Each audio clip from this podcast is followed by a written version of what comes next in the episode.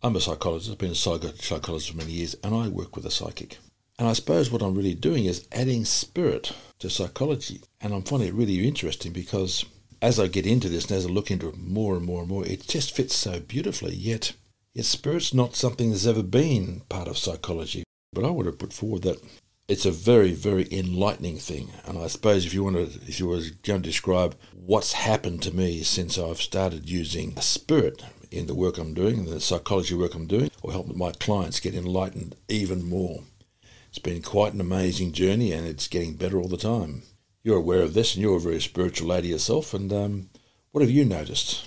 Well, I agree with you. I think that spirit is a big part of psychology. And I think you're wrong because I think that spirit has been part of psychology way, way, way, way back. And you talk about Jung and his spiritual connections. And I just think psychology is like a lot of different processes that has been hijacked by the academics in making it a more left brain process.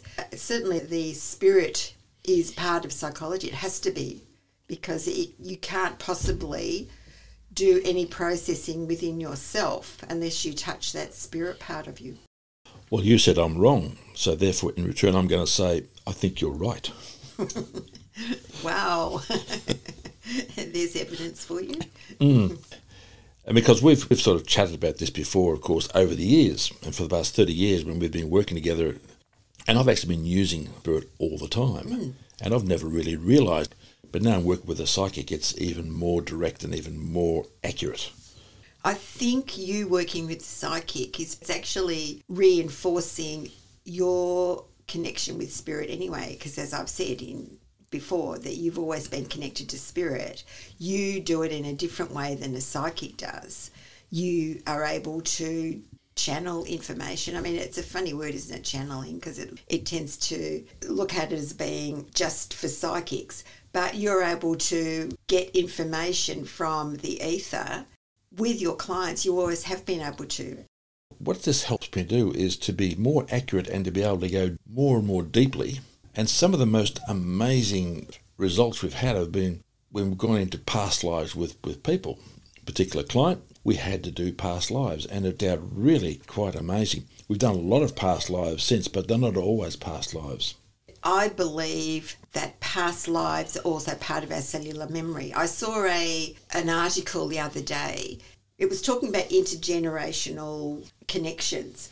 It started off with two people who have four parents and they in turn have four parents each. It makes it eight, and it just keeps it keeps multiplying. I don't remember even how far down it went. It didn't seem that far considering, but it ended up being about thirty-two thousand odd connections that we have going back into our past and our history. My belief is that those things are there. And when we talk about past lives, they are past lives, but they're lives that we've lived, and we still have those connections or those memories in ourselves. And it's interesting when you go back 32,000 down, not, not so many deep, because basically we go back thousands of generations, really, yes. if you go back to it. If, if something's not ever dealt with in your life, it comes through the next life. People call it karma, and they say you're being punished for it. No, you're not being punished. When the karma comes through, it's because it hasn't been fully resolved somewhere in your life, so it's going to keep following you and coming through to you until you resolve it. Mm, That's what the real karma absolutely. is. I've had karma from coming through from thousands of years ago. In fact, the oldest one I had, his karma come through from when he was a caveman, and he's still doing the same thing now. He's still got the same unresolved, deeper emotional, almost spiritual issue which he's got to deal with, and he can't really go forward until he does. Often I've got lots and lots of past lives, but all I know is when I look back and all the things I've been doing and all my since my existence been around, it's all been leading me to this moment, to working with a psychic, because it's, it's revolutionary stuff. I don't know anybody, any other psychologists doing it. What it's led you to is to a much bigger awakening, I think. There are a lot of people now that are, are more aware of that spiritual side. They're being awakened to more than just a physical body to more of what's going on around us. And I know I'm off the track a bit, but I really believe that's what it is about. What you're really saying is it's time. It's time for us to become awakened and become enlightened and to be, bring spirit into our life. Because the interesting thing is, a lot of people around regard themselves as being spiritual, but aren't being spiritual. A lot of people are hiding in spirit. Mm. And they're saying, I'm going to be spiritual, and therefore I can ignore what's going on in my life because I'm so connected to spirit, I'm so connected with God, and I'll just follow that. I don't like that. I don't like that because when I see people doing that, they're actually trying to avoid the lessons they've been given in this life. They're opting out, really. We already have those guides. They've always been there. So that energy, that essence, and again, I, th- I believe it, it's all about the ether. And the ether is a really a hard thing to describe other than it's out there. It's not necessarily an energy. The energy that we have down here is a result of the ether. And certainly, I think with our past lives, they're the things that we need to look at and realize that things happen in this life, but the primal cause of whatever has triggered us can really go way, way back. It can, because our natural state as human beings is evolution. We are evolving all the time. And if we don't resolve something along the way, then our evolution is interrupted. And that's one thing we can't stand. And if our evolution is interrupted, we end up by being in more and more and more pain until we finally somehow resolve that thing and it frees us up and so we can start moving on again. The whole universe is evolving. So if you're not evolving, we're being left behind. And I think that's what's happening. I think we, that's what we're seeing. That a lot of people are really stuck. And they're the people that are in pain, they're the people that are in fear, they're the people that are in denial, they are the people that just comply with whatever's going on because they are not resolved within themselves and feel that strength to be independent, I suppose. And it goes back to when we talked about being, just yep. being who you are. Now, I just want to make one point, and that is that I'm not particularly special. I haven't, I haven't got this special spirituality that I can come there and, and you sit there and you can worship me because I have this special spiritual gift. I'm just a very ordinary person. But what I'm sort of looking at is that as a society, we're becoming more spiritually connected. It's just a normal part of life, but some people aren't. There are some that are really still in the old 3D world and just looking at things from good, bad, and ugly, and right and wrong. The real difficulty is if you don't deal with that sort of stuff, you end up by doing lots and lots of damage, life after life after life, until they get it. It's not just damage to themselves, it's damage to people around them. They damage people around them all the time. Mm. And the point is that we're all in this together, so if we're not evolving, then people around us are being hurt by us. Evolving, it's the norm. It's the way we normally live. We like to evolve. We need to evolve. So all I'm doing is helping people to evolve. So what are we doing?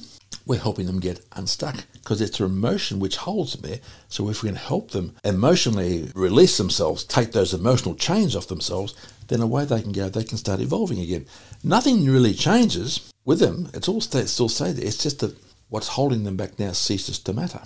And it's interesting because we, you know, uh, so many people use that word unstuck. And what came to mind for me again was that you are making people aware and awakened. Because if you're not aware of what's going on for you, you can't awaken yourself and be open to the possibilities of being able to resolve whatever it is that's not allowing you to do and be who you want to be. Yeah, and it's not just me, it's, it's you too, because when I'm stuck on people, and I do get stuck, I usually come and talk to you about it. Sometimes you say the most ridiculous things to me too, by the way, but gee, they work. Well, that's what it's all about. it just it? works. But I do know that with, with using the psychic, some of the stuff we come up with, I never in a thousand years would have ever found it at all. Quite often we've had past lives from back in Roman times. Well, I'm not, I'm not going to go back there. But yet when they recognise those times and process it psychologically, suddenly things just cease to matter again. It's almost like de-evolving wherever you're stuck so mm. you can evolve within yourself. And quite often it's not just one thing. I mean, we know that might be a series of things that happen anyway is finding something that people can pinpoint. And once you start making them aware of how it plays out in your current life, you can do something about it. And that's what we've got to do. And our current life is going to be challenging us to do something about wherever we're stuck. We don't live an acceptable life unless we're evolving in some way, shape, or form. We need to be going ahead spiritually. A lot of people will try to go ahead financially. It becomes very limited and they get bored with it. You look at people that go out and run a marathon, or someone has to be the best at their sport. It's not just financially, there's physical aspects. It can be something to do with a profession, and it might not necessarily even be the financial side of it. It could be proving yourself to be the leader or push, push, push. Mm. But in the end, they might achieve what they set out to achieve. But that will work. It works very well, providing those things are used to stimulate the spiritual. And I've seen people who've been mega, mega successful in the outward world. And when you talk to them and go into them, they've also been very connected spiritually. I also see people who have been mega successful, and these are the ones you're talking about. They get mega successful, but they don't want to connect spiritually, and suddenly they find themselves stuck and blocked, can't go any further. Where do I go now? They just feel empty, really. I'm in a business. My business is very successful. It's as, as successful as ever made it out to be. I'm now 47 years old. Now what? What should I do? Franchise it and have three or four or five businesses? What for? That's the midlife crisis, too, by the way. The midlife crisis is really a call for you to become spiritually connected. I find a lot of people who aren't spiritually connected, they very, very quickly get as far as they can go and they don't know where to go from then on. They become bitter and all the rest of it. So, so the spiritual connection is very important.